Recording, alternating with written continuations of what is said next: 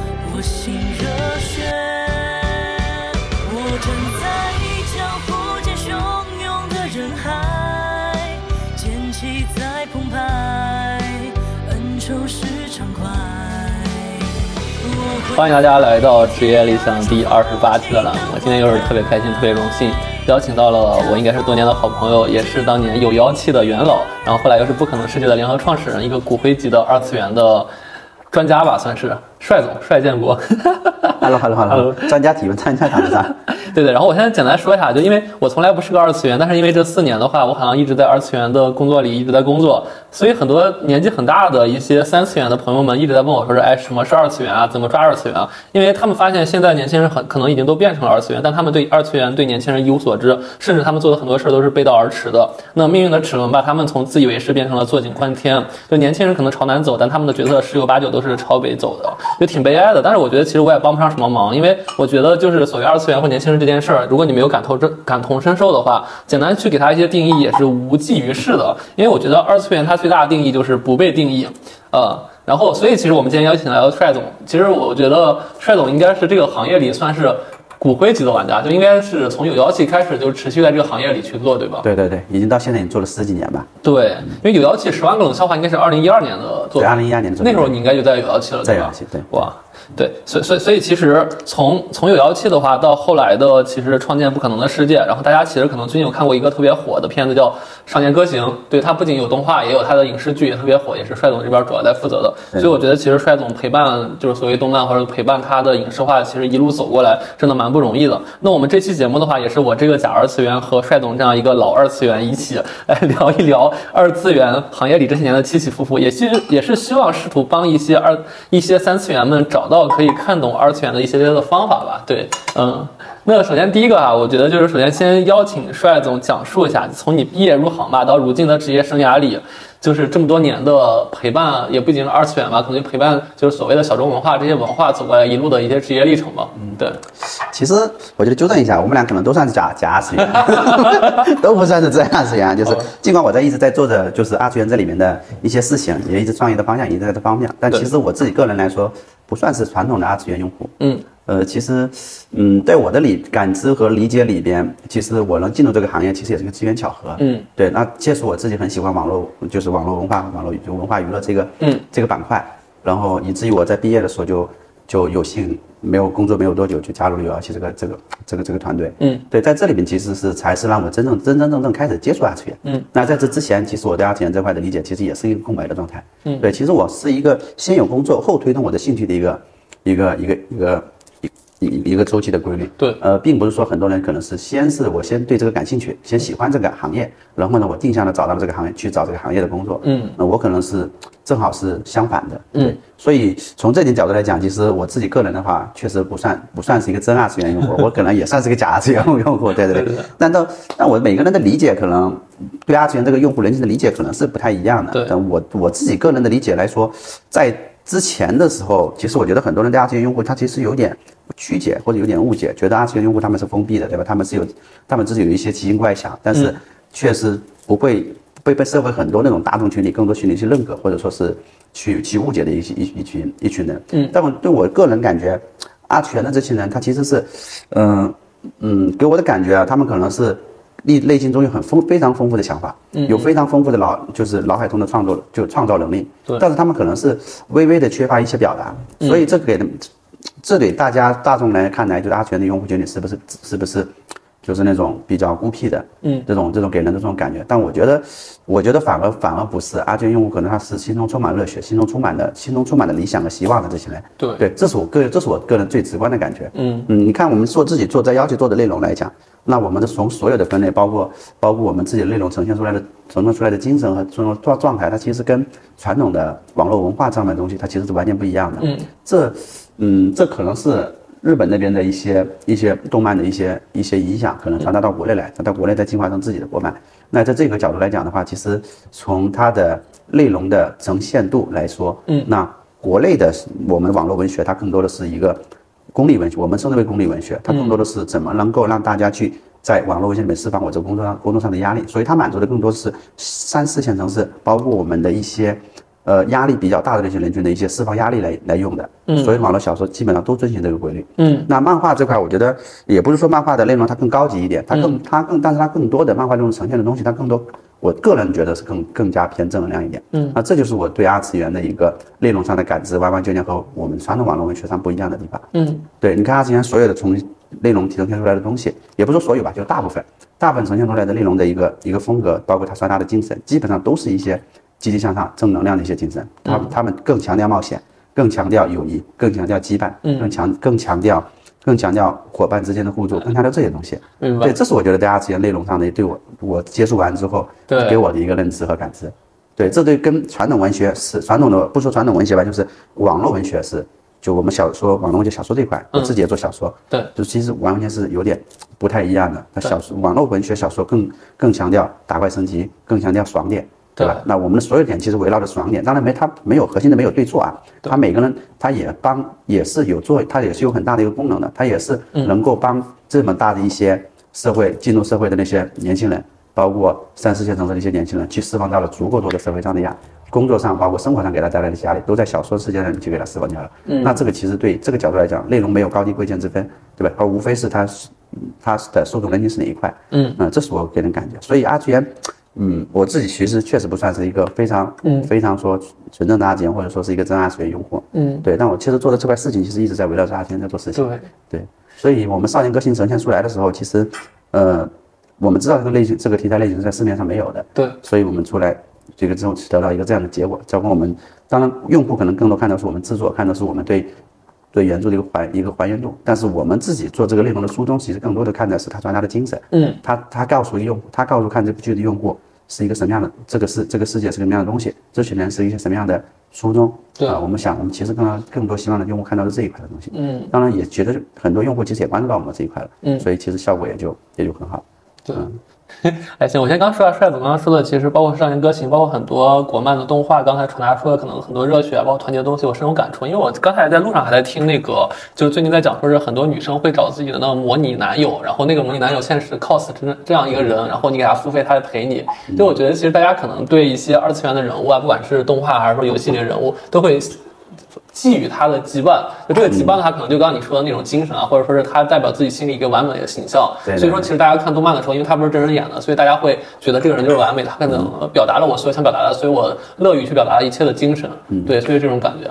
我觉得是，确实是这样，就这也是为什么，呃，我觉得我自己不算二次元用户的一个一个一个很大的原因也在这里，就是我是觉得，因为每个人看人看人的优点和缺点的时候，其实我自己的理念，其实我更希望先看到别人的缺点，再去看别人的优点。嗯，那如果在你能接受别人缺点的时候，去你更容易接受别人的优点。我觉得这是我看人的一个，嗯，包括我自己，我相处和我这边周边相相处朋友也是一嗯样的一个一个逻辑。所以，但很多的时候，其实呃，每个人心中都有一个完美的，像你像你说的，都有一个完美的一个人设，都有一个完。那那我觉得在三次元，在我觉得在普通大众里面找不到，那我希望在二次元里面找一个这样的完美的人设去做我的一个羁绊。对那这种不能说对与错吧，它只不过我觉得，嗯，我是可能更希望贴近现实一点，对，所以我们在自己在找在做这块的抉择的时候，或者说在这块一个想法的时候，我觉得，嗯，我的出发点可能更多的是还是愿还是更喜欢贴近现实一些的东西。明白。对对对对。哎，帅总，回到最初啊，这个问题其实最初问的是你的职业生涯，我觉得你在只在聊二次元。那其实你能不能聊聊你的职业生涯？因为我觉得其实很多人会对你比较好奇，因为你算是那个不管是二次元还是说是整个网络文学，应该是最初那个阶段就陪伴很多人的一个人。因为我我坦率说，啊你当时做网文的时候，我在上高中。对对吧？就是当时嗯啊对我在看什么天地啊，从零开始啊，对什么什么纵横天下，就那种远古广网文的时候，那时候很多可能是晋江啊或者七点小说网的东西，可能那时候你就应该做这块儿相关的文九几学年创的作。我九三的，九三的啊，对对对我是八九年十二月份的，哦那其实所以差其太实多了对，嗯其实我的我，所以我其实归根结底讲，我我自己的从业历程，我来说，我是一个特别幸运的人，对就我是一个我觉得自己我运气特别好的人，嗯，我加入有妖气的时候是是因为当时有妖气的创始人，然后是把我把我拉进去，觉得哎这是一个好的机会，因为我是学技术出身，嗯，就我是从技术岗位出身，所以哦从这块角度出发，作者说他那把我拉过来，他说哎我们现在在做个特别有意思的事情啊，但是待遇可能没有别人那么高，但是你们可以来咱们一起玩，哦嗯那我是因为这样的原因是是加入了有妖气，对，从我开始最开始负责的时候，其实我一直有负责有妖气的是一个技术层面上的事情，然后到后面负责运营，负责负责产品你这是块的编东西，程是吗呃，我算是编对，算是编程对。 ？OK，所以，所以其实我是一个比较呃，别人说我是，别人说技术宅，然后但是其实我不算是技术宅，嗯因为我更我更喜欢贴地业务本身，嗯然后其实我更偏运营，更偏运营，更偏产品一些明，白。对，所以，嗯，所以我是通过这个这个身份去切入到了，去进入到了这个行业，对，然后再再到我喜欢这个行业，就因为，嗯，原来就出来了《十万个冷笑话》，出来了他的头部三打板、镇魂街、端老，对吧？主播对对出来这些很好的作品的时候，我在这个过程中，其实我接触到了这些二次元的一些作品，包括包括这些漫画的一些中国漫的漫画的一些对作品。其实妖气当时其实算是国内漫画的一个标非常明显的一个标杆，那必须的它也是开启中国商业化动漫的一个对非常显著的一个一个一个一个一个公司或者说是一个团体吧。所以嗯其实我是非常运气好了，在正好是切入这正在这个行业里面。对，对，然后然后其实我的行业出发，其实我自己前面是非常庆幸的。然后我到自己创业的时候，其实我一直才二十四岁。嗯，啊，我想还蛮蛮神奇的，就是，呃，其实因为你离开有妖姬之后，你自己创业做了不可能的世界嘛，对，因为我对看很多对嗯也报道，就是你从零开始做一个平台，然后这个平台后来也一度成为应该是中国二次元小说的最大的一个原创平台，对吧？嗯对对然后当时包括你们其实大家比较熟悉的少年歌行三部曲那些东西，也是都是在这个平台去创作的。对对对嗯对所以所以你其实这段经历是怎么样？你怎么能迅速的从零开始做，然后真的就做起了一个相当于另一个妖姬级别的一个平台？嗯，其实与 R 七级别还是差的，比 R 七还是差的很远吧。其实我觉得做这个小说平台的，做到做到现在，其实对我来说，小说平台本身它是失败的，嗯，它它本它本身是一个失败的产品。那其实我做这个东西的初衷，其实是其实是我们自己一个团体，一个我们这个创创始团队的时候，其实在聊的过程中，其实我我们做漫画，我们都是做漫画出身的，嗯嗯，都是做漫画出身的。其实我们在聊的过程，接在想中国网络文学的发展发展方向的时候，其实我们在那一会儿。一三一四年其实是给我们很大的触感。它的触感在哪？就是说，越来越多的文学，越来越多的内容来源于 I- IP 本身，来源于小说本身，嗯嗯，来源于文字本身。对那这是我们那时候明显看到的，包括有妖气的漫画，包括包括那时候爱奇艺、优酷以及腾讯入场，对做网络就网络技能一三年开始时代开始兴起，嗯，就是那时候那时候电视台的慢慢收缩嘛。变成网络剧的一个时代。那网络剧的时代来说，他们我们发现，在一三年之前，绝大部分剧和漫画本身，它都它的内容都源自于编剧和和漫画创业者本身，嗯嗯，也就是说，它其实是一个原创的东西，嗯，每个每个基本上百分之八九十的剧都是原创，嗯，那到一三年之后，其实这个东西慢慢就是特别快速的一个一个进程的一个洗一个清洗，也就是说，越来越以前百分之八十剧来剧百分之八十剧的剧本来源于原创，百分之八十百分之八九十的漫画来源于漫画创作者的原创。但是到一三一四年之后，这个明显的一个风格改变，就是说百分之八到一四年的时候，最起码是超过百分之五十以上的漫画，从我们邀请平台内部来说，百分之五十以上的漫画来自于小说本身去改编。剧也网络剧剧也是一样，百分之五十以上的剧开始源自于网络小说 IP 对去改编，或者网络漫画 IP 去改编对。那对我们来讲，我们想做一个，因为我们还是觉得这个内容就是这种我们有妖气呈现呈现的这种风格的内容是靠用户是用户喜欢的，嗯，死冷这种风格的内容，镇魂街这种内容，书风这种内容，我觉得这种少年漫的和少女漫这种这种风格的内容是明显我们感受到是用户有触感的，是喜欢的，而且是它是一个积极向上的。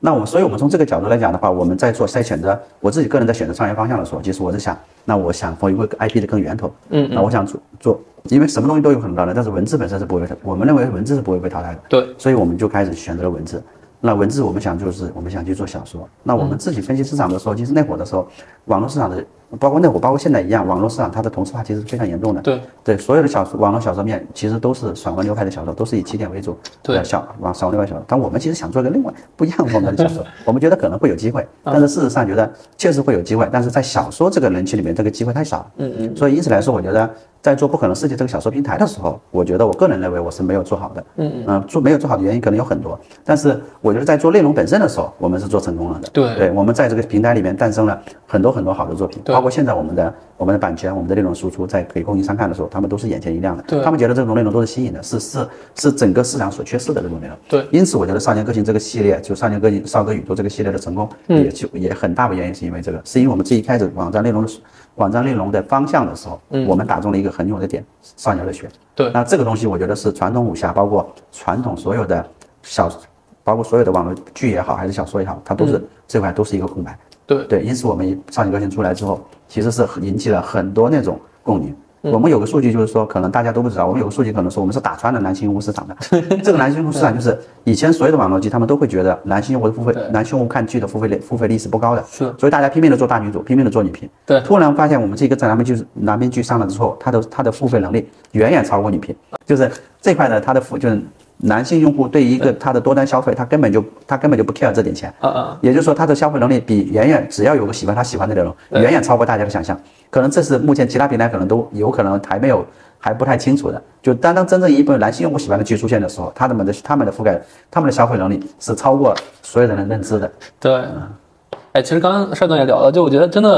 呃就是我有个特别明确的感触，就是尤其今年年初或者说是从去年开始的话，整个就是漫画改那个影视剧的热潮是彻底开始了。就是包括说，其实《火小小红娘》一直在宣传，对吧？嗯对对对包括说，其实刚才那个那个单总说的那个《少年歌行》，对，它当时动漫和电视剧应该是相继产生的，对吧？包括当时其实爱奇艺还有一部剧，我记得就是，呃，就是很多女生特别喜欢的，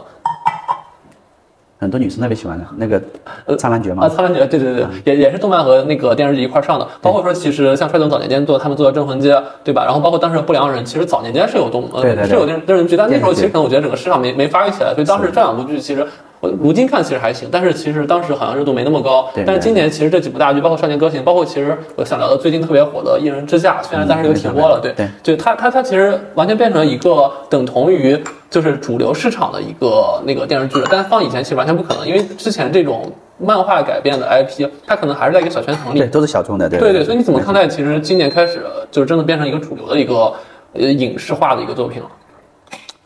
我觉得，嗯，可能是从几个层面上讲，我个人感知层面上，可能还是从内容本身角度去感知啊。嗯那我用户可能从从就是就是外面的人，可能是他们可能各种可能可能市场数据上去感知啊。对就是我始终觉得它的一个内容的导向，它其实并不是说是一时出现、突然出现的，它一定是一个长，它一定是一个市场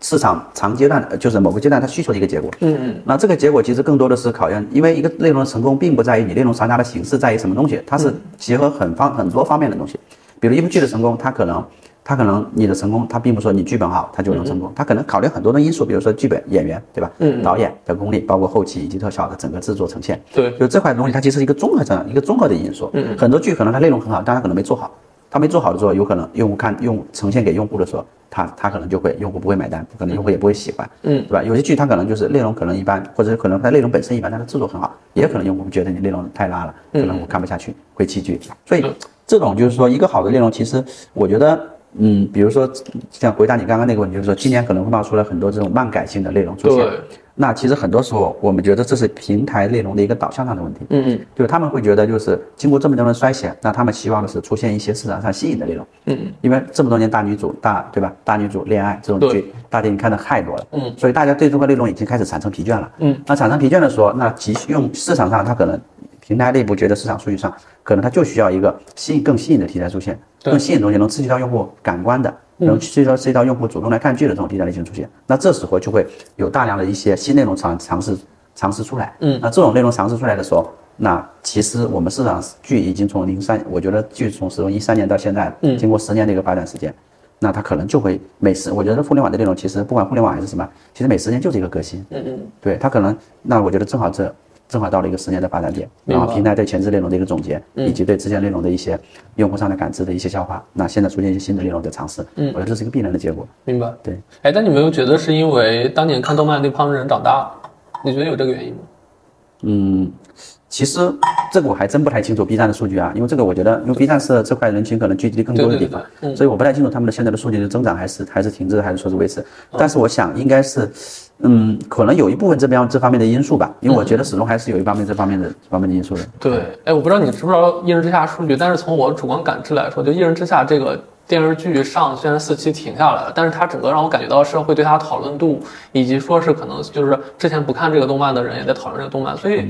呃，你怎么看待这个很现象级的一个 IP 的出现？就而且这个它可能也是男频会比较多啊，就相当于苍相相对于《苍兰诀》来说的话，包括之前《走了大陆》的电视剧来说，它应该是应该就少少少哥的话很成功了，但是《一人之下》好像现在我感觉它的热度会更起来一些。嗯，我觉得是这样，就是，嗯、对我们来做内容的来讲啊，其实我们觉得所有的东西都是来源于用户自己本身嘛。对那其实从小说到漫画，到到动画，再到再到电视剧，再到电影，对它其实是一个圈层不停的破圈的一个行为。嗯，就是说，呃，小说目前漫画的用户，它其实是在国内啊，它其实是小于就小于低于小说的。嗯嗯。那其实漫画对于小说来说，它是一个小众。哦，但是小说呢，对于动画的用户来说，它可能它可能是两个是差不差不太多的。嗯嗯，那再到网上电视剧的用户数是远超于他们两个的，远超于小说和动画本身的。嗯，也就是那从这个圈层来讲，就是我们觉得是每一个在小圈层的一个大 IP，再嗯到再到一个大市场，再到一个大的大的一个圈层的一个里面去做洗礼的时候，嗯它其实就是你一个口碑性、口碑性、口碑效应的芭蕉，嗯嗯能不能达到用户的一个，能不能达到用户的一个一个一个一个认知度？对。那比如说，我觉得，呃，一，那我们知道一人之下，它是在动画这个圈层里边，它是一个可能是目前国内可能少有的几个大 IP 之一了对。，对吧？它可能是我不说前五吧，它最起码是前三是可能是一定的 对吧？它最起码前三是一定的，所以来说，呃，它在动画里面它其实是超过少年个性的。对，啊，这个我们自己承， 我们自己我们自己也得承认这个东西。对对对所以，他这群人发酵到电视剧的时候，他初始受关注的程度，嗯一定是超过少年歌星的。嗯嗯。所以这是为什么他放放前面的几集的时候，对那你们你直接变成感知是少那个一人之下是超过了少年歌星。对，那其实少年歌行是在播到第四集之后，播到第三呃第五集之后才开始开始发酵起来的，突然对就是说对破突然破圈了。对，短视频平台特别火，当时我嗯对，经那常刷到对，的。所以所以其实一人之下其实要度过的一个什么东西，就是说它的初始人群其实是比少年歌行要好，好就它的对基础比少年歌行好。那 OK，那它这个剧其实它的剧出现的时候，其实你是一个更大圈层的用户，嗯，在在这里跟对你进行审判，嗯嗯，那你的制作，包括你的内容，包括你的改，然后包括你的改编，嗯，这个东西能不能跟上？更大圈剧这边用户的审美，嗯那这是一这是它的一个，它播完之后的前后几集之后，再看它的数据反馈的一个问题，对明白，它是一个这样的一个逻辑。那行，那我薛总，我们回到你个人本身的问题啊，就是也是会问你一个我每个嘉宾都会问的一个问题，呃，你还有没有职业理想？ 有啊，职业理想我是自己个人，我我比较爱折腾，所以我的职业理想就是，呃，我对任何我自己能接触到的东西我都感兴趣。对，就是哦你会发现就是，嗯，我是一个时时刻就是一直走在创业路上的人，对就是我从来没有结束过，也没从来没有觉得感觉自己对成功过的一个人。就所以我会，而且我的危机意识会特别强烈。嗯所以我每次每次我在看待看待事情、看待机会的时候，其实我都是。我都是看这个机会有没有切入的一个点，但有些，我觉得，嗯，怎么说呢，就是很这也是我没有走向更大成功的，可是不是这个原因？也是因为这个，可能我自己的思路和经历是、是是对很多事情是感兴趣的一个原因。明白，对我觉得职业理想，其实，嗯、大的理想来说的话，其实我是希望把把我们这种，嗯，少年热血这种这种正能量的这种类型，嗯我不知道这能不能做增，能不能被二次元用户称之为二次元，按照二次元的内容啊，嗯嗯因为所以我是觉得就是这方面的内容，我是希望能够更能能够能够做到更大致的用户去喜爱的、去喜欢的。对我是希望能把这块的内容去成为中国、成为国内这个主流内容的一个，我希望能做到这个程度。那这是我的职业的一个理想，对，这是个大的方向。当然，这个过程可能需要用很多很多层面，或者不是我们一一不是我们这边一家公司能够所成功的，需要市场更多的一些一对些公司，需要内容从业者更多的保持一些自己初心的东西，自己初心真正喜欢的东西，去往市面上去。去去制作，去保持自己尽量的品质，保持自己创作的初心，去做这些东西。对，哎，那我有点好奇啊，就是“少年热血”这四个字儿，我觉得是你刚才高频去提的，就抛却“少年歌行”本身这个 IP，就是这四个字儿其实对你有什么特殊含义吗？为啥你会特别追求这样一个状态的一个嗯影视作品？因为我觉得，嗯，就每个人代工，他从学校嗯到社会，他是从一个怎么说呢？我们知道中国是一个高压式的一个一个教育方式，嗯所以其实，在高中之前，它其实是一个非常紧张的状态，嗯其实你没有那么多的兴趣爱好能够在我们这一辈人，最起码我们这辈人是没有那么多兴趣爱好能够在在高中之前去发挥的，嗯，那更多的是就是上学，顶多爱好就是打打篮球，对吧？然后玩玩玩玩电脑，就玩玩游戏，对那这是我们那边那对爱好。但到大学的时候，它就是突然是突然放开式的一个管理方式，嗯，那导致在大学的时候，其实大家是放飞自我的，对，在那时候大可以放飞自我的同时，可能是很多人就会诞生了很多自己的想法和和对社会的和对这个对东西的一些理解。嗯，到进入社会之后，它其实是又是一个完完全全不一样的一个压力的方式。这种压力可能是不是说是你学习带来的一个带来的一个任务上的压力，它更多的是一个生存的压力。嗯，那从生存上的压力的时候，每个人每个人经过这层压力的时候，其实你能保持的东西其实是不一样的。嗯，那有些人可能是就被被被接受，那我就我就接受这个社会，我慢慢我不不努力工作，这样活养活自己或者养活自己的家庭。但是为什么我觉得我强调少年热血这个东西呢？是因为呃，每个人的初心，我觉得大家大部分，我不是说百分之百的人，就大部分人都是希望自己是每个是这个社会的主角。嗯，那这个社会的主角呢，他其实就是一个，呃，我们理解为中二，但他其实就是一个非常热血少年，就是少年热血的事情。我希望能我自己的努力去改变这个，改变某改变一些东西，哪怕改变东西的范围很小，对，对，那这也是我的一份初衷和我自己的一份，就我自己的一份努力。这每个人每个人都有心里面都有这个明白，可能有些有些人隐藏的比较深，可能有些有些人隐藏比较表面。对所以我觉得，嗯，我们是希望让大家在经过社年多社会多年的沉浸和洗礼之后，还能依然能保持这种最刚开始进入社会上的那种憧憬，嗯对社会美好的那种憧憬。我觉得那时候每个人大学刚毕业的时候，大家在我们那个时代，可能大家都是对社会是有憧憬对的，而不是说是。到后边可能大家才会觉得啊，大四毕业我去干嘛？但我们那时候其实大家都非常憧憬进入社会，嗯特别在高中的时候，我们特别羡慕进入社会，是的，在那会儿是特别憧憬的。所以我们是希望能够更多的泛化这些用户这些这些在最开始的时候大家保持这种对社会的憧憬上的东西。对对，有可能社会的现实把你打败，但是我觉得内心不要被打败。嗯对，这是我们的一个一个一个，这是我自己个人的一个感觉哈。哎，其实刚你聊完这段话之后，我有个蛮大感触，因为我之前对你的定义可能是一个很聪明的人，且是一个成功的商人。那我不算成功的啊商人，对，但我其实刚刚听你聊完这句话的时候，我我现在对你重新定义，我觉得你是一个特别具有理想主义色彩的一个创业者。就是理想主义是在于说是，就很多人创业，他其实就刚你说女频啊，或者说一些蛋改什么的，就肯定是更容易在中国当时上一个容易成功，对，容易成功，对。但是其实“少年热血”这四个字儿，在国内我不知道现在怎么验证，就“少年个性”可能是验证了一次，然后“一人之下”可能再验证一次，但是它其实是在国内社会是没有很验证成功的一件事儿。这件事儿就是咱说不好听，就是吃力不讨好，就是甚至你拿这些东西去投资人的时候，他们都不一定觉得这事儿在中国能成功。是的是的对对对。但是其实你刚才说你还是在坚持，包括你的公司在做这件事儿，永远都是围绕它的，你甚至不想做别的题材的东西。就是你你你真的，其实你我我我觉得你这个其实理想如果做这件事儿又蛮苦的话，你真的要坚持继续去做嘛？你也没想着说是去做一些更讨巧的事儿。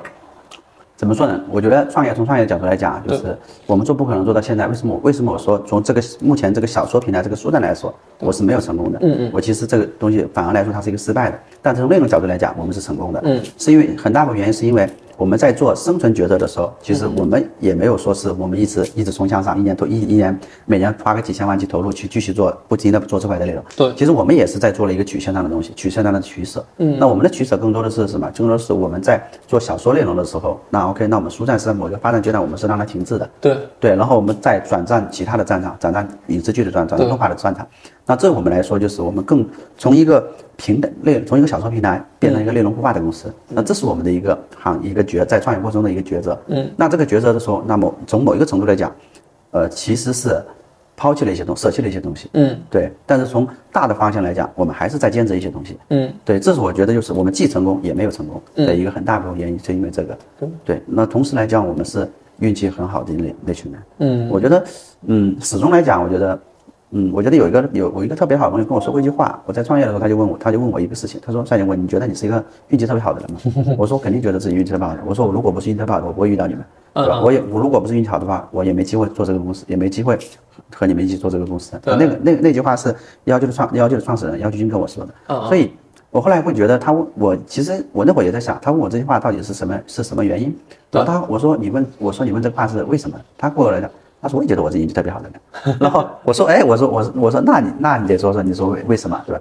他说是这样，他说我觉得他觉得每一个人到最后成功的时候，他反过来自己回顾自己一生的时候，都会觉得自己运气特别好的人。对，对，所以我觉得这个是因为什么？因为每个人我觉得他觉得每个人的机会始终是一个相等的。对，只不过你有你的每次的抉择，让你的机会发，让你的每一次能遇到的机会发生了扭曲，那这是你的一个很大的一点，就是我觉得他觉得选择永永远会比努力更重要的嗯原因，是也是因一为这个定的原因，也是因为这个原因，所以能认为自己幸运的人，一定是你在做在做一些选择的时候对，你觉得你自己做了正确的选择。怎么说呢？就是我们说。在这个过程创业这，其实我们也做了做不可能世界做了八年了，嗯其实已经对于一个创业来说，其实已经很久了，嗯，其实是一个很漫长。我觉得做内容内容行业的创业，它其实是一个非常漫长的过程。对，对你让我再去选择内容创业的话，我绝对不会选择内，我可能不是说绝对吧，我可能大概率不会选择内容方向。我觉得这个内容方向太 熬人了，因为你的内容的坚持和孵化时长时间太长了，太长了而且你得不停的去坚持这个东西，不停的对认为这个东西是对的，对对吧？那这个东西你还得说服，不但说服自己，你还得说服你身边的人，说服市场上的人。对所以这其实是一个非常。是一个非常漫长的一个过程对，嗯，我觉得最好在我们的结果是是好的，最起码我们认为是好的，对。对，那反正你耗过时间周期，终于迎来了可能就是一些就是所谓的上一个周期里的那些作品，其实不管是兼职还是说各种原因，它其实对没有那么热。但其实你现在做这个方向，我觉得是特别适合年轻人，以及说是适合整个社会需要呈现的东西。其实在这个期间，其实很多人跟我们聊天，问我们，就说你为什么觉得你们东西是对的，或者说为什么觉得你们的，呃，别人外界的可能觉得你们你们不可能世界只是一个小平台，对吧？那你们凭什么觉得你们你们的东西比别人好？嗯，或者说你们凭什么觉得市场上你们的东西是你为什么不选择换一个方向？嗯，换一个更容易让小说用户群体喜欢的内容，嗯方向去做这块的内容。我的讲，我跟他讲有个东西就是，其实所谓其实二次元小说其实最开始就是来源于我们这一边，一开始所整个市场上其实没有这个分类，对，没有这个分类，这个这个分类有这个其实有这块的内容，但是没有这块的分类的。嗯，这块分类是因为我们出现之后，然后出现了这个市场上出现了这个题材，对，突然出现了二次元这个品类。以前这个品类其实融化在了其他的其他的一些品类里边去了。对。然后我们出现之后才出现一个单独这样的品类，所以从这个角度来讲的话，嗯，二次元因为我们因为某种程度上，因为我们稍微受到了关注，这个我觉得不为过。但是我们在做的过程中，其实我们遇到了很多的挫折。嗯，就我们会发现，我们的我们的小说内容在小说本身的竞争力的时候，其实是比不上那些散文流的小说的。嗯，啊、因为那些小说更直接、更简单、更容易释放的压力，更容易找到别人的爽感。对那我们的小说还是有一些更多的可能还是思想思想层面上的，对吧？更多的偏向脑洞，更多的偏向幻想。嗯，所以当然内容内容还是那句话，内容没有高低贵贱以及对错之分。对它更多的是更以适应了哪部分的人用户人群，更适应更适用了哪哪部分人群的需求。对我觉得这是最最最核心的。嗯，那其实很多人在问我的时候，其实就问我一个问，问我一个很简单的问题，他说你们那你们为什么不做那块内容？为什么一定要在这块内容上死磕？那我们跟很多人很多人讲，其实小说本身，小说的商业模式和和平台的商业模式，其实我们已经，我其实已经已经已经看了很多了，嗯，对吧？包括起点，包括他们后来出现的番茄那种那种那种免费的免费的那种阅读流模式，就是嗯对我们来说，它已经。它确实，它很成功，他们对都做得很好，他们做得很，他们市值都做得很大。但是，我始终来讲，我们我们在我们现有的资源，在我们现有的资源以及在我们现有的能力范畴之内，我们能做什么东西？嗯，那我觉得我们做的这块内容，我觉得一个东西是内容价值分几块，一个是小说本身的价值和小说额外的价值，这是内容的价值。嗯，也就是这句话是为是为什么这么说呢？就是说，它有些东西它可能在小说本身是比较火的，我对能够在小说本身立马就收获价值，立马就有很多人用户付费，或者很多人来看这本小说，我就靠这本小说能赚几百万或者上千万，这个都有，嗯这个都比比皆在。那还有一种价值是什么？它是一个隐，它是一个内容本身的价值。那这个小说它能到什么样的？它在我我觉得它能展露更大市场的时候，它能是一个什么样的呈现，一个什么样的表现？它能做到什么样的程度？它能不能让我做十年？能不能让我做二十年？那这是我们关注的一个东西。嗯，那好在我们其实是运，确实是运气好，嗯跑出来了少年个性。那少年个性一出来之后，那我是可以自豪，我现在是可以自豪的跟之前问我问我那些话的人来说对，那我的这个东西的周长，吃的周长可能比你们要长很多。对，你们他们小时候说一说一千万，那对我来说，一个少年个性小的价值，它不差，它不少，它不低于一个亿。这一一个亿我可能都是少，我可能都是少说了的。对对我们的体验价值，它可能是五个亿甚至十个亿的一个价值。嗯，对，这对我来说，你你哪怕做一百本、一千本、一万本，对，它确实不如我这，我觉得我专攻这一，对我们现有的资源来说，我专攻这一本来的更加简单、更加直接。对。对，这是可能是我们自己的一个一个感觉。对，因为我跟帅总是应该在《少年歌行》电视剧上之前就认识了，对其实之我前我能感觉到，就上之前、上之后，我们俩聊天的方式，就是聊天过程中，其实完全聊的东西都不太一样。就聊之前、上之前的话，其实我们聊更多可能是偏什么动漫营销啊，或者一些可能这些东西。对对对但上之后，其实我可以从你这边去学到很多，你之前可能也不太会太多分享，因为你可能也觉得还没没没到可以就是验证的程度，可能你还是想等它有一个好的结果的时候，你再跟大家说我当年做的所有事儿是对的。所以我觉得是真的是一个特别理想主义的一个创业者，我嗯其实感觉。我自己就是倒没有说我一定要跟别人证明什么东西啊，我是一个很佛系的人。其实啊啊，我从某种意义上我是一个比较佛系的人，对我我也没有那么那么愿意说去去去去吹嘘自己，或者去营销对去营销自己的工作，营销自己的内容。嗯，其实我更多的是，嗯，我更多的喜欢自己一个看客的看客的身份存在。嗯那看这看我们看这块，就是这这么多年的创业过程中的足足就是沉沉浮浮，嗯以及遇到的过程中的遇到一些坎。我们现在再反过来遇到一些坎，都觉得啊自己当时真傻， 就就可能真的觉得就是为什么就是说不不不换一个方向。但对是这我觉得是因为这这个过程才才从创业的才能体验出创业的美好。对其实我觉得，呃，创业的压力确实是有时候是很大的。对就是但是这些这些压力可能很多时候你换个层面讲，它也是它其实是你是你人生经历中一个很重要的一笔色彩。嗯，对，这种最起码来说，嗯，当然我还没有到那个到那个说我要去我要去退休或者我要去干嘛，或者是看淡世 看淡看淡世间沧桑的那个年纪啊。 对我自己目前还是还算是年轻的，最起码在这里面还算年轻的肯。定的，对，对，所以有时候我也我也在想这个，有时候我也在想这个问题，就是，嗯，创业到一个什么样的高度才算是成功？嗯，或者说你做到一个公司，你做到什么样的程度才算是成功，对吧？然后不可能是也是这样，中间中间经历了很多人，也也经历过，也换了很多很多股东，以及大股东甚嗯至有时候呢，这些过程中，其实我觉得是我始终在这里边，嗯在这里边做着自己的喜欢的那一份事情，所以这是我来感觉就是，嗯，怎么说呢？还是对这块内容，我觉得，嗯，庆幸是庆幸的，庆幸的是自己在坚持，对，哎，蛮不容易。哎，刚你其实聊到说是中间有一段时间，那个有摇系的创始人来跟你说是互相遇到彼此是幸运的。那我其实有蛮好奇的，他们现在在做什么？收购之后嗯，他们可能都有自己的事情吧，有些在做电影，有些在做，有些在国外。哦，就可能有的在休假了，有的可对对能对对就是啊投身到影视行业了。对 对，好嘞。哎，那下个问题啊，其实我觉得我本来一开头想聊的就是有的科普挺的东西，因为帅总不管是不是真二次元，但毕嗯竟说是刚你也说了，二次元小说这平台甚至都是可能你最初发明的，所以其实我觉得你是一直在和这帮人做接触的。那我觉得也是很多听众可能比较好奇的，你跟大家聊一下，就是可能从一三或一二年开始到现在，整个二次元这个人群一个发展的过程，就他们到底是当初怎么被定义，然后说是怎么发展到现在变成一个很庞大的人群的。我自己感觉，我不知道对不对，啊，就没是事，这个就没有定义，因为根本就没这帮人。对，是这样。我觉得二次元用户人群最早定义的时候，是因为喜欢日本那些漫画文化的一些人群，对日他们对日就日漫的那些那些人群的一个一个一个集合体。对，然后到现在发展到现在的时候，我觉得很多人群已经分已经他已经分不清到底说是你是不是二次元用户，还是说你是一个泛二次元用户，还是说对你就是一个普通用户，就就已经很难分清楚了。因为这是为什么？这是因为我们国内的漫画经过日本日本那些漫画的一些一些洗礼，包括一些学习以及一些进化，那导致我们自己内容更越来越偏向主流了。对，对，我们看现在出现很多三 D 三 D 的一些一些大的一些一些一些漫画漫画东西，其实在国内也很成功。嗯那这些人，这些喜欢这边的用户，你说他们不是二次元用户吗？或者说你是他们普通用户吗？其实都不好定义。嗯所以很多时候你会发现，就是我不知道，我我以前听说说动画人群里面有鄙视链，但是我我是觉得，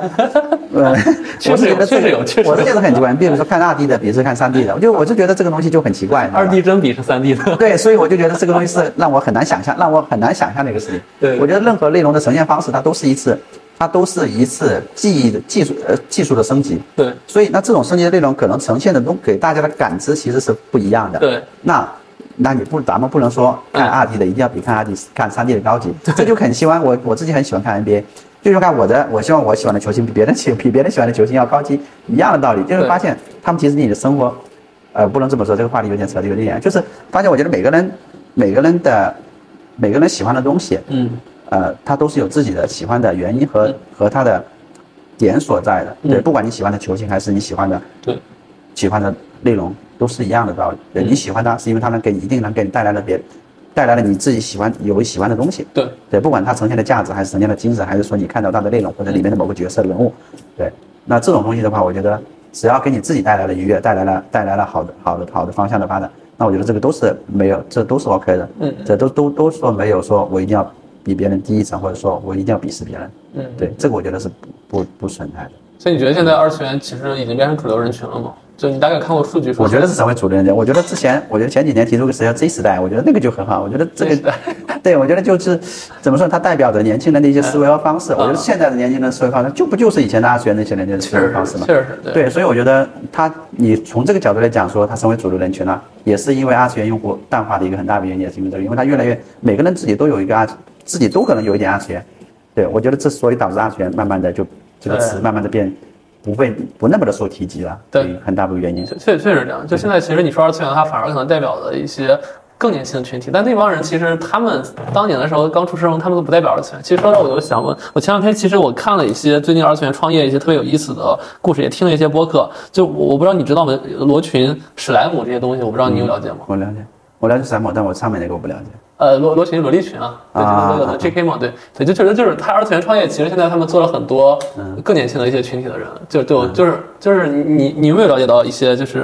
就是可能真的就不是我我们俩这年纪人在接触二次那元个，我就没了解了。对，那史莱姆你了解？你知道它是什么吗？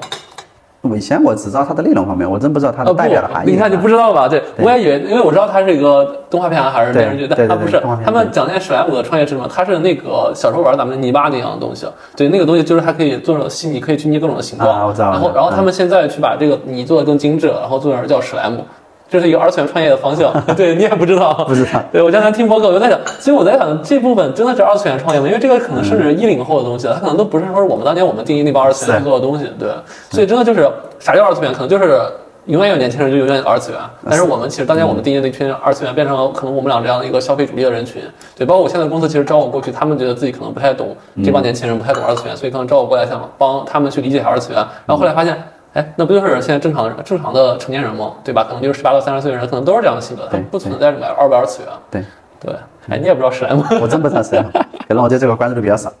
对对，没没，真的，我那天我听了，我听了那期播客一个多小时，然后那个人讲了很多他的二，就所谓二次元创业的东西，就是还有他们做那些小人儿啊什么那些东西，就什么好呃明星小卡，你知道吗？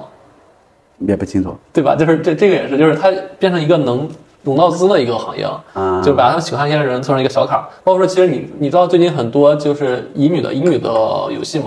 嗯，呃，就乙女的话是说，就是相当于原来的男男生的后宫漫一样，就是乙女游戏啊嗯是一个女的，她可能有五六个老公，然后不断的给你充钱，给这些老公去过剧情。对，就是很多游戏现在做这个东西，什么什么什么蓝色港湾啊啥，的，我不知道，反正就好多游戏靠这个盈利也挺多的。嗯是有很多这样。我我之前听别人说过，但我自己没有接触过这个行业。对，而且专业占了很多嗯的，就是包括什么陆晨啊，好几个那种男主人公光光宇恋人，什么什么什么光宇制作人这些，就他们的收入还是挺大的嗯恋与制作人那。个恋与制作人对这些东西，嗯，就我发现这个这个行业好庞大，而且好多女生其实她们在里面真的消费力很很强的。啊，是他们那个好像是一张小卡卖五百八十八一个 SP 的卡，嗯然后就很多人都去买，就为了到它一个剧啊情。明 白。卡片卡牌好像是确实在这几年消费力确实很强。对，而而反正我我因为因为因为我我最近做电竞的话，他们也在做那个电竞的电竞卡人物的卡，对，也电在竞卡我们有个业务在做那个，对对，因为想也想做成帕尼尼那样的一个有溢价功能的一些东我们是西。在做那个动漫的那些角色人物卡，哎，你最近有做过哪个动漫？一人之下呀。哦，一人之下的那个人物卡是你做的？对，我看不凡他们做那个轻声音乐的，对我。们做了一人之下，马上做上下歌行。哎，那你们卖的好不好？嗯，一人之下我们是开刚开始做嘛，哦就是卖的还挺不错的。所以所以有进二十级市场吗？啊，没有还没有进二之上，直接是直销，目前的直销就。就是也没有炒卡的，比如某一个限定卡现在买不着，比如说是嗯啊，目前还没有，目前还没有是做。对，目前还是处于刚开始的阶段。哎，我真的对这这行业蛮好奇的。我觉得这个经济，因为原来球星卡，因为是真的做了好多年，做了好多年了对对对对对而且那些是有真人，包括签名啊，包括说一些科比的一些限定卡，真的都卖很贵。嗯对，但是其实国内反而这些动漫卡最近变得特别的会有点火。火，对，啊嗯，是这几年确实动漫那些卡片开的特别火。哦对，包括《斗罗大陆》其实都有溢价，啊，对，对我大陆也很火，这小朋友特别爱买，嗯好多热门 IP 都挺火的，游戏。对。 以前我觉得是小孩子玩的，对对吧以前对，都是然后小发现孩子大人也开始收藏了，然后对发现现在大人都在收藏它像那种比比特币一样的东西，它变成一个好像就是你收藏之后，就慢慢真的就会有溢价的东嗯西是了，对对，对就是它它也是买菜有上有下，有上有对下的对东西，对对，它有交易的一个曲线，对对对。确实是。哎，那下一个问题啊，就是我觉得也是应该是你比较熟悉的，就是少年歌行这块，我想聊一下，因为我刚才也聊到说，你做少年歌行其实动漫的时候可能还觉得还好，但它当它那个电视剧成功之后的话，可能瞬间这个东西变成一个很主流的东西。呃，我觉得这个你是从小时候开始就慢慢陪他，一直到最后变成如今那么庞大的模样的。你对能跟大家聊聊这个 IP，你当时从最初到现在的整个的一个创作历程吗？嗯，这个小说其实是我们一六年开始签的，然后我们当时去找自己内部孵化，我们觉得孵化，比如说是我们因为我们的孵化能力有限嘛，那我们其实是想找十到二十个作品去去集中重点去培养去孵化出来。嗯那我们的所谓的孵化，就是我们希望把它推到更高层次、更高层次的一个圈层，嗯，去去让它获得更高层次的一个认可。嗯，那我觉得我们的内容其实是天然偏向，呃，动漫这块的一个一个内容，就我们的内容可能更贴近这一块一点。对，所以我们这种改编它是无障碍的。所以我们在当时在选这块内选内容的时候，其实正好《少年歌行》可能就是其中之一。嗯，对。然后《少年歌行》之一，我们跟动画公司一起合作，合作去商量商量哪个内容最适合、最优先开发的时候，其实《少年歌行》它的它的分数就一下就就一下就提高了。对就它但但是当时《少年歌行》如果说在平台本身，它其实并不是靠前的作品，对，对，它是一个腰部作品。对的，但是在当当我们在进行内容改编的时候，发现它适合的时候，它内容传达的东西的时候，它发现它是一个很高分的一个作品。嗯，那我们就开始就把少年歌行这块给提出来，对，然后就开始给它做动画上面的一个规划。嗯，那从动画上面规划的时候，正好就是在播播完第一季的时候，它在动画层面上获得了很多用户的喜欢。嗯，对，包括它里面一些角色吴昕啊、雷无杰啊，包括萧瑟啊，可能都得到了特别多人的一个粉丝的喜欢。对然后再我们再开再给它做一次，再往上去升级它的内容，都把它往剧上面去开发的一个规划。嗯这个过程其实我们经经历了五年，就是从动漫到剧就经历了五从年小说一小直说到到剧，对其对实我，们经历了五年。嗯。啊，剧真正开发是二一年开发，就相当于它动漫第一季成功之后的话，会有人愿意投资做剧。对对嗯，哎，所以剧其实很快拍完第一季的。对，因为剧的做制作周期它是固定的，它的哦它的更剧的更长的周期其实是在前期， OK，就是你内容孵化的一个嗯阶段。对，中间我们的剧本经过改编，然后包括做各种尝试，其实中中间有最后我们就换成原著作者自己来亲自操刀来写，嗯发现才是更贴近规矩云本身的，嗯对。所以在这个过程其实其实是一个很长很长周期的一个一个事情，嗯，然后一直到我们拍的时候，其实已经到二到了二一年九月份了，哦，对。哎，那优酷其实对你们的评价呢？就是他一开始去接这个动画化的时候，他对你的评价是一个 S 级吗？嗯，我觉得优酷在很多层面上，他们的内容还是很专业的。嗯，对他们看完这个内容的时候，他们自己内部人觉得很也也很幸福，也很开。其实我们一开始就评价在 S 级，哦，对。 然后，然后后来电视剧直接冲到 S 加了，我感觉可对能。对对对，对，那个《创业歌曲》应该是那年优酷它它排前三吧，我不敢说第一的一个剧。对，应该是前三，甚对至前二吧。那个那个主演是谁啊？其实我没看。主演是李弘毅，对，所以所以其实他还挺厉害，因为你没用大明星，然后那对没有年用我记得那年是有王俊凯的一些剧的，对吧？就是的张译那些剧，那然后你其实已经持平了他的东西，是的很靠内容是的的东西嗯对，所以优酷其实他内部会觉得这个剧当时超出他们的预想嘛。对，超出他们，肯定是超出他们的预想的。对对对，哎，那当时他短视频平台真的特别火，因为我我真的因为虽然我是动漫受众，但是我其实不是少哥的受众，我几乎每天都能刷到。对，嗯所以所以当时在自来水这块儿的话，嗯你怎么评评价？就这件事为啥最后变得在短视频平台那么的火？嗯，其实这部剧开始播的时候，其实受到很多质疑的。就刚开始播的时候，其实我们进去的其实第一遍是用漫画的动动画的人群对。那动画人群进去的时候，他其实就像我们刚刚开始讨说的，就是每个人对这个动漫角色的，他其实都有自己的一个认知。对那很多时候，动漫用户人群他其实无法接受我的动漫改编对变成一个真人的。嗯那这个其实我们就面临一个很大的障碍，就是说，当我们进开始开始这个剧开始播前第一周的时候，就我们发现很多用户接受不了。是接受不了这个这些这些我喜欢的卡，我喜欢的这些这些动漫的角色，变成了一个真人在演绎的角色，而且这个角色有可能不是他们满意的。对，所以，但是我们会发现，就是，所以我们在短视频平台，包括在新媒体，在一些微博呀，包括对抖音呀，包括小红书上面，其实有很多这种喜欢动漫的人群，其实是是在是在一停不停的在嗯，在在在在觉得这部剧不停的在在在评论这些剧的时候，其实是一个不不算好的一个评价的，嗯对，特别是针对角色方面。那我们其实真正的一个点是，真正破圈的一个点是在我们的播到第一周之后，嗯我们停更了，我们正好因为元旦，因为元旦一月一号那三天停更停更了三天，嗯停更了三天的时候，大家发现大家更大众的用户就接触到这部剧了，对，那那新接触那边内容，包括已经看顺眼的那些啊 这些用户，那个动漫的那用户，觉得哎，不能看起来这么剧做的真好，该真还是很该用该心骂骂了该对，该骂该骂看他还得们该看看还是看。他们对看完之后，就是从第一眼看下来，他们不可接受，到慢慢的他们自己接受，自己成为这个剧的粉丝，对，而且他们因为因为这个剧的自推能力特别强，嗯，就是每一个人看完这部剧之后，他都希望把这部剧去分享给用户，嗯分分享给他身边的人，他觉得这是这几年甚至五年五到十年一对个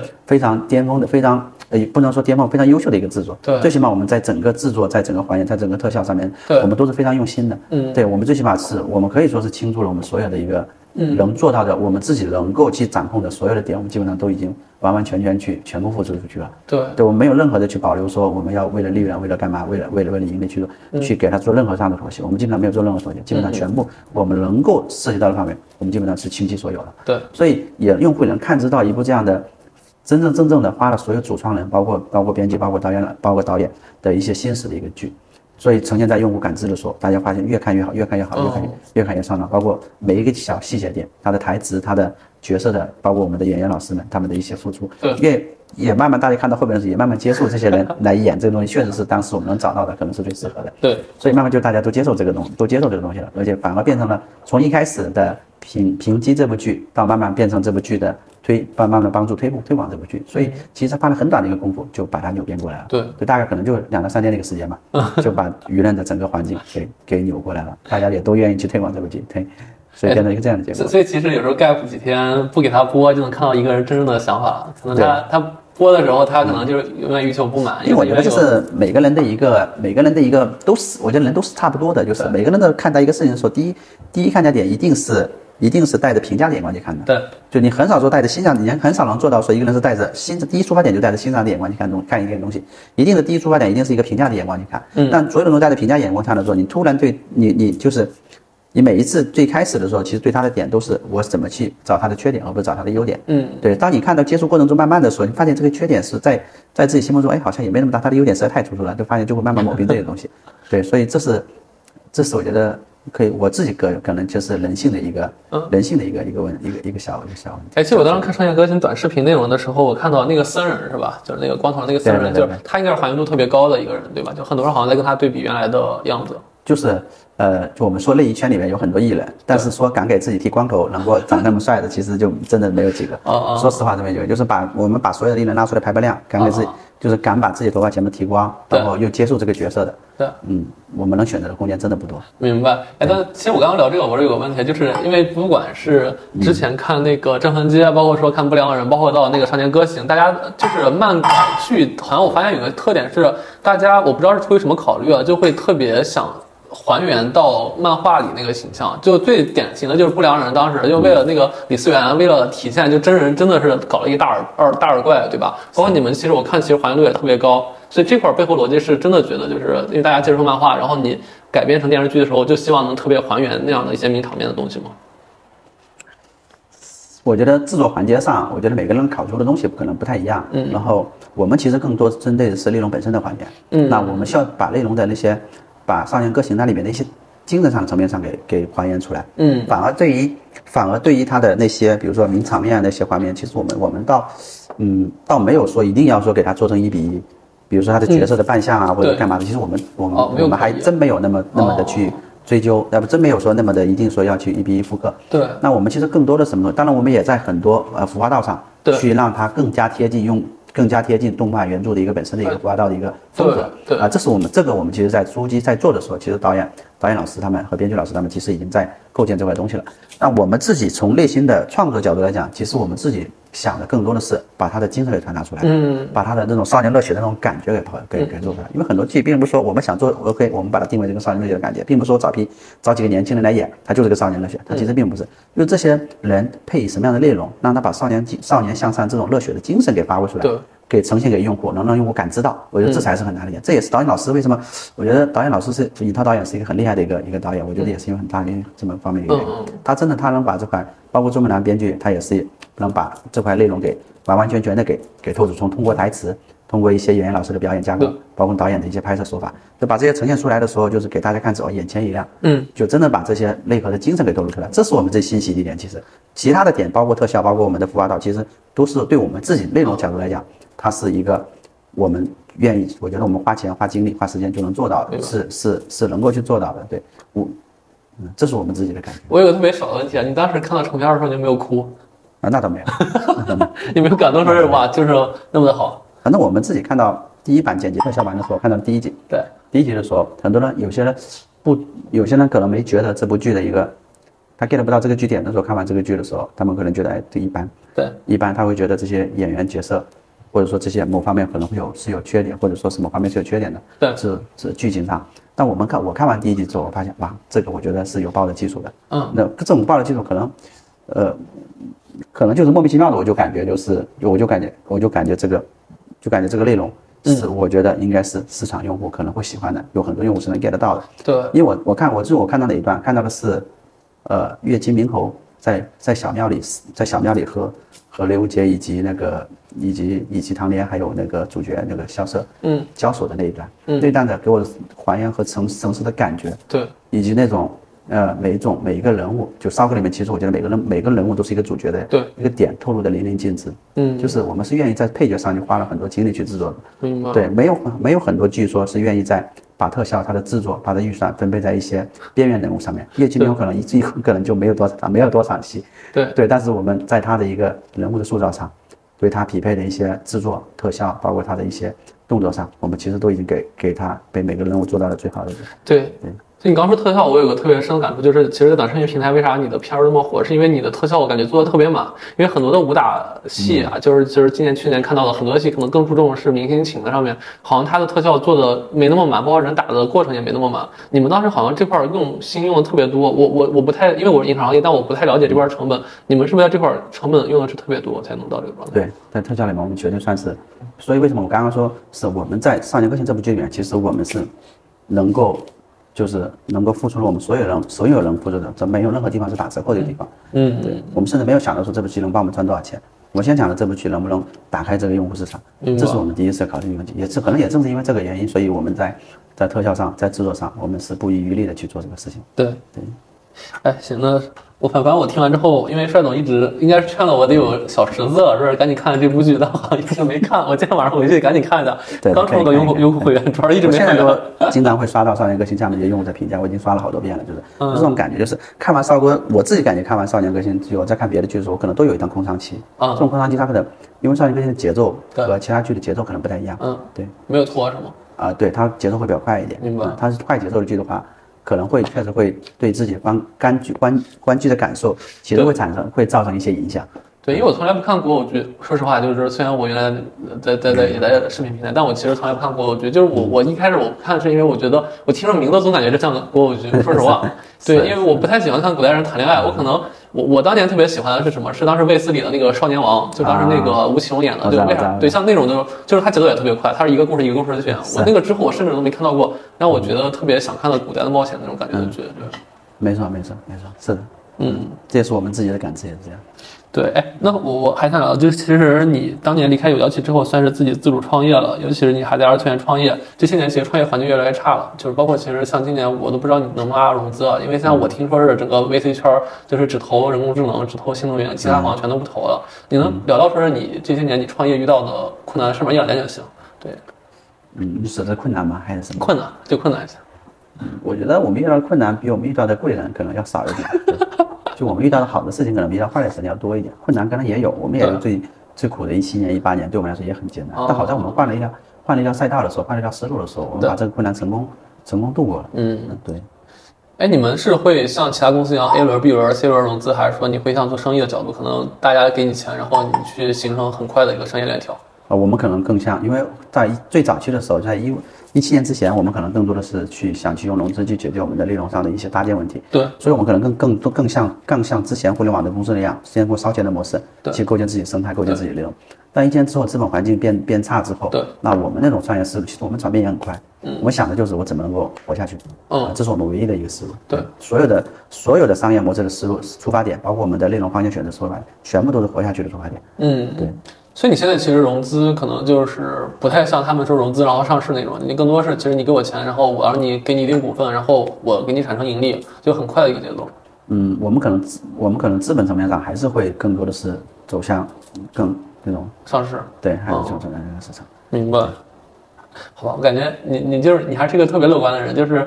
就是你直接描述说是你遇到的贵人更多，然后也没遇到太多困难。因为我跟其他几几个创业者聊的话，他们都是因为疫情三年遇到无数困难，然后关店，然后每个月损失一二百万那样的一个状态，好像你也没遇到过。可能我们，嗯，怎么说呢？就是我们在动画那边，因为动画有密集型人群嘛，嗯我们动画那边可能有三百多号人，可能那边可能会遇到这样的问题，因为他们的产能受疫情所限制，对，对，会拖延时间。那拖延时间，因为那边产能一旦拖延，就意味着成本的增加。嗯，但对于我们这一块来说，其实就还好。我们做 IP 内容制作的路线，它准备时间无非是给我们多准备了一点时间。嗯，对，而且那时候我们在做商业个性，所以其实也还好，也完美的度过了那个时 间。对，所以所以我们运气也比较好。哎，所以其实我我我聊能聊的就是，其实你那边动画三百多人的制作规模，因为我知道动画行业，包括拳击啊，包括说是一些铅笔、彩色铅笔啊，一些公司好像嗯这几年我不知道火的好不好，但是这几年确实动漫产出的比较多。你们现在动画制作这个行业嗯环境有变好吗？我觉得从 怎么说呢？我觉得从商业角度来讲的话，动画是在变好的。对，嗯，但是从制作角度来讲呢，我觉得也挺难的， 就是真的挺难的，都因为在它的卷成，因为它的成本会比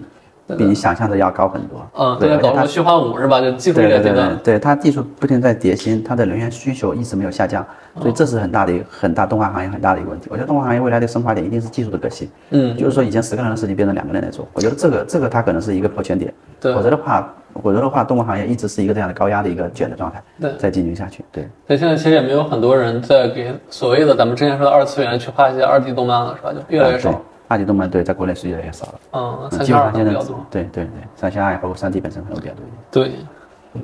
行，然后倒数第二个问题就是，那个帅总能不能给一些想保住自己饭碗或者想证明自己年轻、懂年轻人的朋友们几个建议？因为就是真的很多人在问我说是，哎，年轻人到底喜欢什么？年轻人呃是不是什么喜欢动漫或者喜欢游戏啊？但是其实我不想跟他们解释，因为我觉得这件事儿好像你给他几个定义没啥用。你能不能给他一些建议？他们如何就是年纪虽然也大了，但是可能还是想保住饭碗，还是得懂他们。对，嗯，我觉得从保住饭碗角度来讲啊，就是一定是接触更新更新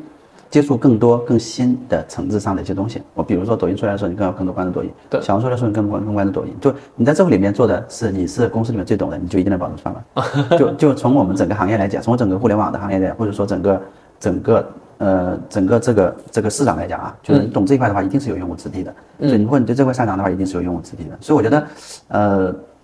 不同不停的新事物带来的变革带来的机会，我觉得是很高的，是很大的。那比如说，马上如果是苹果九月份推出来了它的那个智能眼，它的智能眼镜，如果它能它能技术升级到真的它演示的那样的话，它可能是明年意味着又有一波新的机会出现。对那这波机会出现的话，可能是它内容的构建，或者可能是它里面的生态的构建。对那这种构建的机会的话，可能无非来说又又是对年轻人一次很大的一次洗牌。嗯，那就跟我们当时出现互联网一样，或者出现从手出现手机，它可能不会有手机大手机的那一波那么大的机会，但是它一定是未来革新。未来我们的技术升级的一个方向，嗯，对吧？越来越多的虚拟和智能化，我觉得这是一个点。为什么就是你刚刚也说了一点，为为什么只投智能，只投只投新能源？这很大部分原因是因为市场的科学的进步方向是往是往这边去走，对对吧？那你传统的创业方向，传统的互联网，那越来越多大市场，它不是说互联网不存在了，是因为市场饱和了，嗯，是因为越来越多的人涌涌向这里了。以前可能大家学的是机械工程，大家学的是传统的制造，或者大家学的是别的东西。那现在通通过因为一呃零五年之后互联网起，互联网起来，互联网互联网变成一个非常热的行业，大家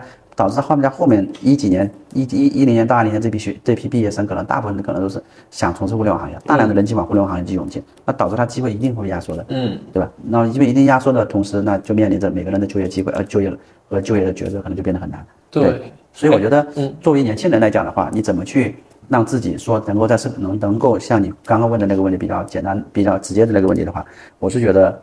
呃，每个人都需要保持一个对新事物的学习能力，我觉得这是很关键的。你觉得年纪大的人还能保持对新事物的学习能力吗？呃，我不知道我自己是我自己优越感还是干嘛，就是我会发现，互联网的这群人，对，他们在看待事情角度的时候，是跟传统的人是不一样的。是啊他们是有很大的优势，他们的学习能力远远超过你的想象。他跟年纪大、年纪小其实没太大关系对，是啊你之前的那些从业经历，是不是接触过互联网的那些思维方式和做事情的方式？对，对我觉得这种互联网的做事方式的话，它是，我觉得是目前国内来说最可能是最好的创业的方式。对，对，它不像创创业，它不像传统创业那么功利，哎嗯，它也不像就是说那么的，嗯，我不能这么讲吧，就不能说那么人情世故。它互联网上更多的是公平公正的机会放在这里，嗯，那你就有，那你每个人有发展舞发展的舞台。对我觉得这种经，我觉得这种思维逻辑是对年轻人来讲，它是一个很好的一个一个平台和学习的方式。对，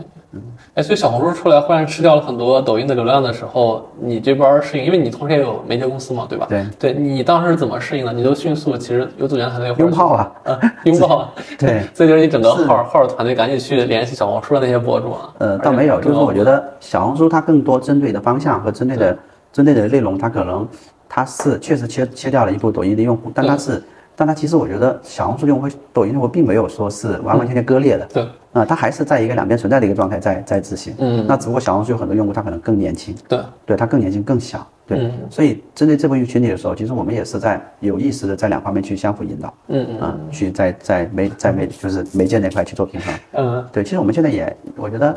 也还行。对，那你你有没有最近觉得播客忽然火了？要不要开始去研究一下播客？ 太小包了，括我觉得可能是不是太小，它可能是更多的是，嗯、它更多的是一个知识的获取渠道。对，它它跟我们现在做的整个行业可能还目前还没有产生勾连勾连。确实不管是我哪块业务线，好像还都没有和博客产生勾连的一个。我不至于，我目前可能没想到，可能以后我能想到的话，可能我第一时间会拥抱它。对，有声书可能是之后，对。好，那最后一个问题，也是每个嘉宾都会问的问题，就是因为帅总现在年纪也不大，但是我觉得还是想问一下，就是回到二十岁的话，你还会做出当时的选择，成为如今的你吗？二十岁，我想我二十岁干嘛？我二十岁正好在幺七，正好进幺七，你二十岁毕业了已经， 毕业了，我直接上学比较早。你上学太早了吧？对对我上学比较你你早少年班是吗？我不是少年班，但是我上学比较早。哦我上学很早，我五岁上一年级，所以比别人会快很多。我的天，哦好，对，所以其实，嗯，二十岁的时候，二十岁我觉得那会儿能进有妖气，要不就进微博，我觉得这两个选择，嗯嗯，当时也正好有这两个选择，嗯但是我就顺利的，我不知道去微博那条路线我会发展成什么样子，嗯，因为当时微博那时候应该是正在组建商呃商业部门，应该是呃电商，嗯，应该正在往电商方面去去做商业化吧，应该是、哦我记得应该是商业化部门，然后然后幺七这边是正好是我嗯机缘巧合认识的幺七创始人，嗯、创始人之一吧，他应该是，嗯，然后把我拖过去说说正好去幺幺七大家可以一起玩的机会嗯，啊。然后去微博那边呢，我可能就是普普通通的一个微博员工，所以现所在以可能还是打工所以我的。嗯选对，所以我现在可能选我不去，我因为我没有走那条路线，所以我不清楚我能在微博里面做到什么程度。对，对，但我很但走在幺七这条路线的时候，那其实我获得的机会和获得的获得的认可、获得的东西其实是很多的。对我可能是也是从业里，我可能是从业里面少有的。特别最顺的，可能是最顺利的 那批人，对，有可能幺七那会儿不是不是很大，但是我觉得对在里边的那群人，对吧？那些创创始团队那几那几小那几那些小伙伴，他们对于东西的东对年轻人对于这些嗯，对于这些嗯员工的一些接受的一些平易近人的程度，我觉得是超乎超乎所有的人的想象的。嗯，对，对，所以你还是会选择当时的路。我可能我还是会选择幺二七，对，因为我自己个人来讲，嗯，我还是比较喜欢就是跟熟悉跟怎么说呢，跟好玩的那些做好玩的事情，这是我比较喜欢的。对，我不太喜欢那种就按按按班倒举的那种那种正常的上班这种这种对型的。其实我们我没有那么循规 蹈矩。对，我觉得很多人其实应该也都会选择自己当时的路的，而且我觉得蛮神奇的，就是你看我也不喜欢循规蹈矩的上班的路，但是我好像一直在大公司待待到了现在。 是因为我觉得怎么说呢？我觉得机会和每个人的运气，包括、嗯包括遇到的遇到的遇到的时间点，可能都可能都不太一样。可能你的机会可能在在后边，对吧？嗯可能所以我觉得对，可不太能我一胆儿样。小吧，也是。这跟没嗯也说不好，我也我也不太清楚为什么。 对对对，没有没有，我觉得我觉得挺好的，而且真的就是因为有有起，包括你现在做一直二次元，一直跟你说少年热情热热血的东西，我觉得你现在给我的状态一直是一个很年轻的人，即便其实你的公司已经特别大 了。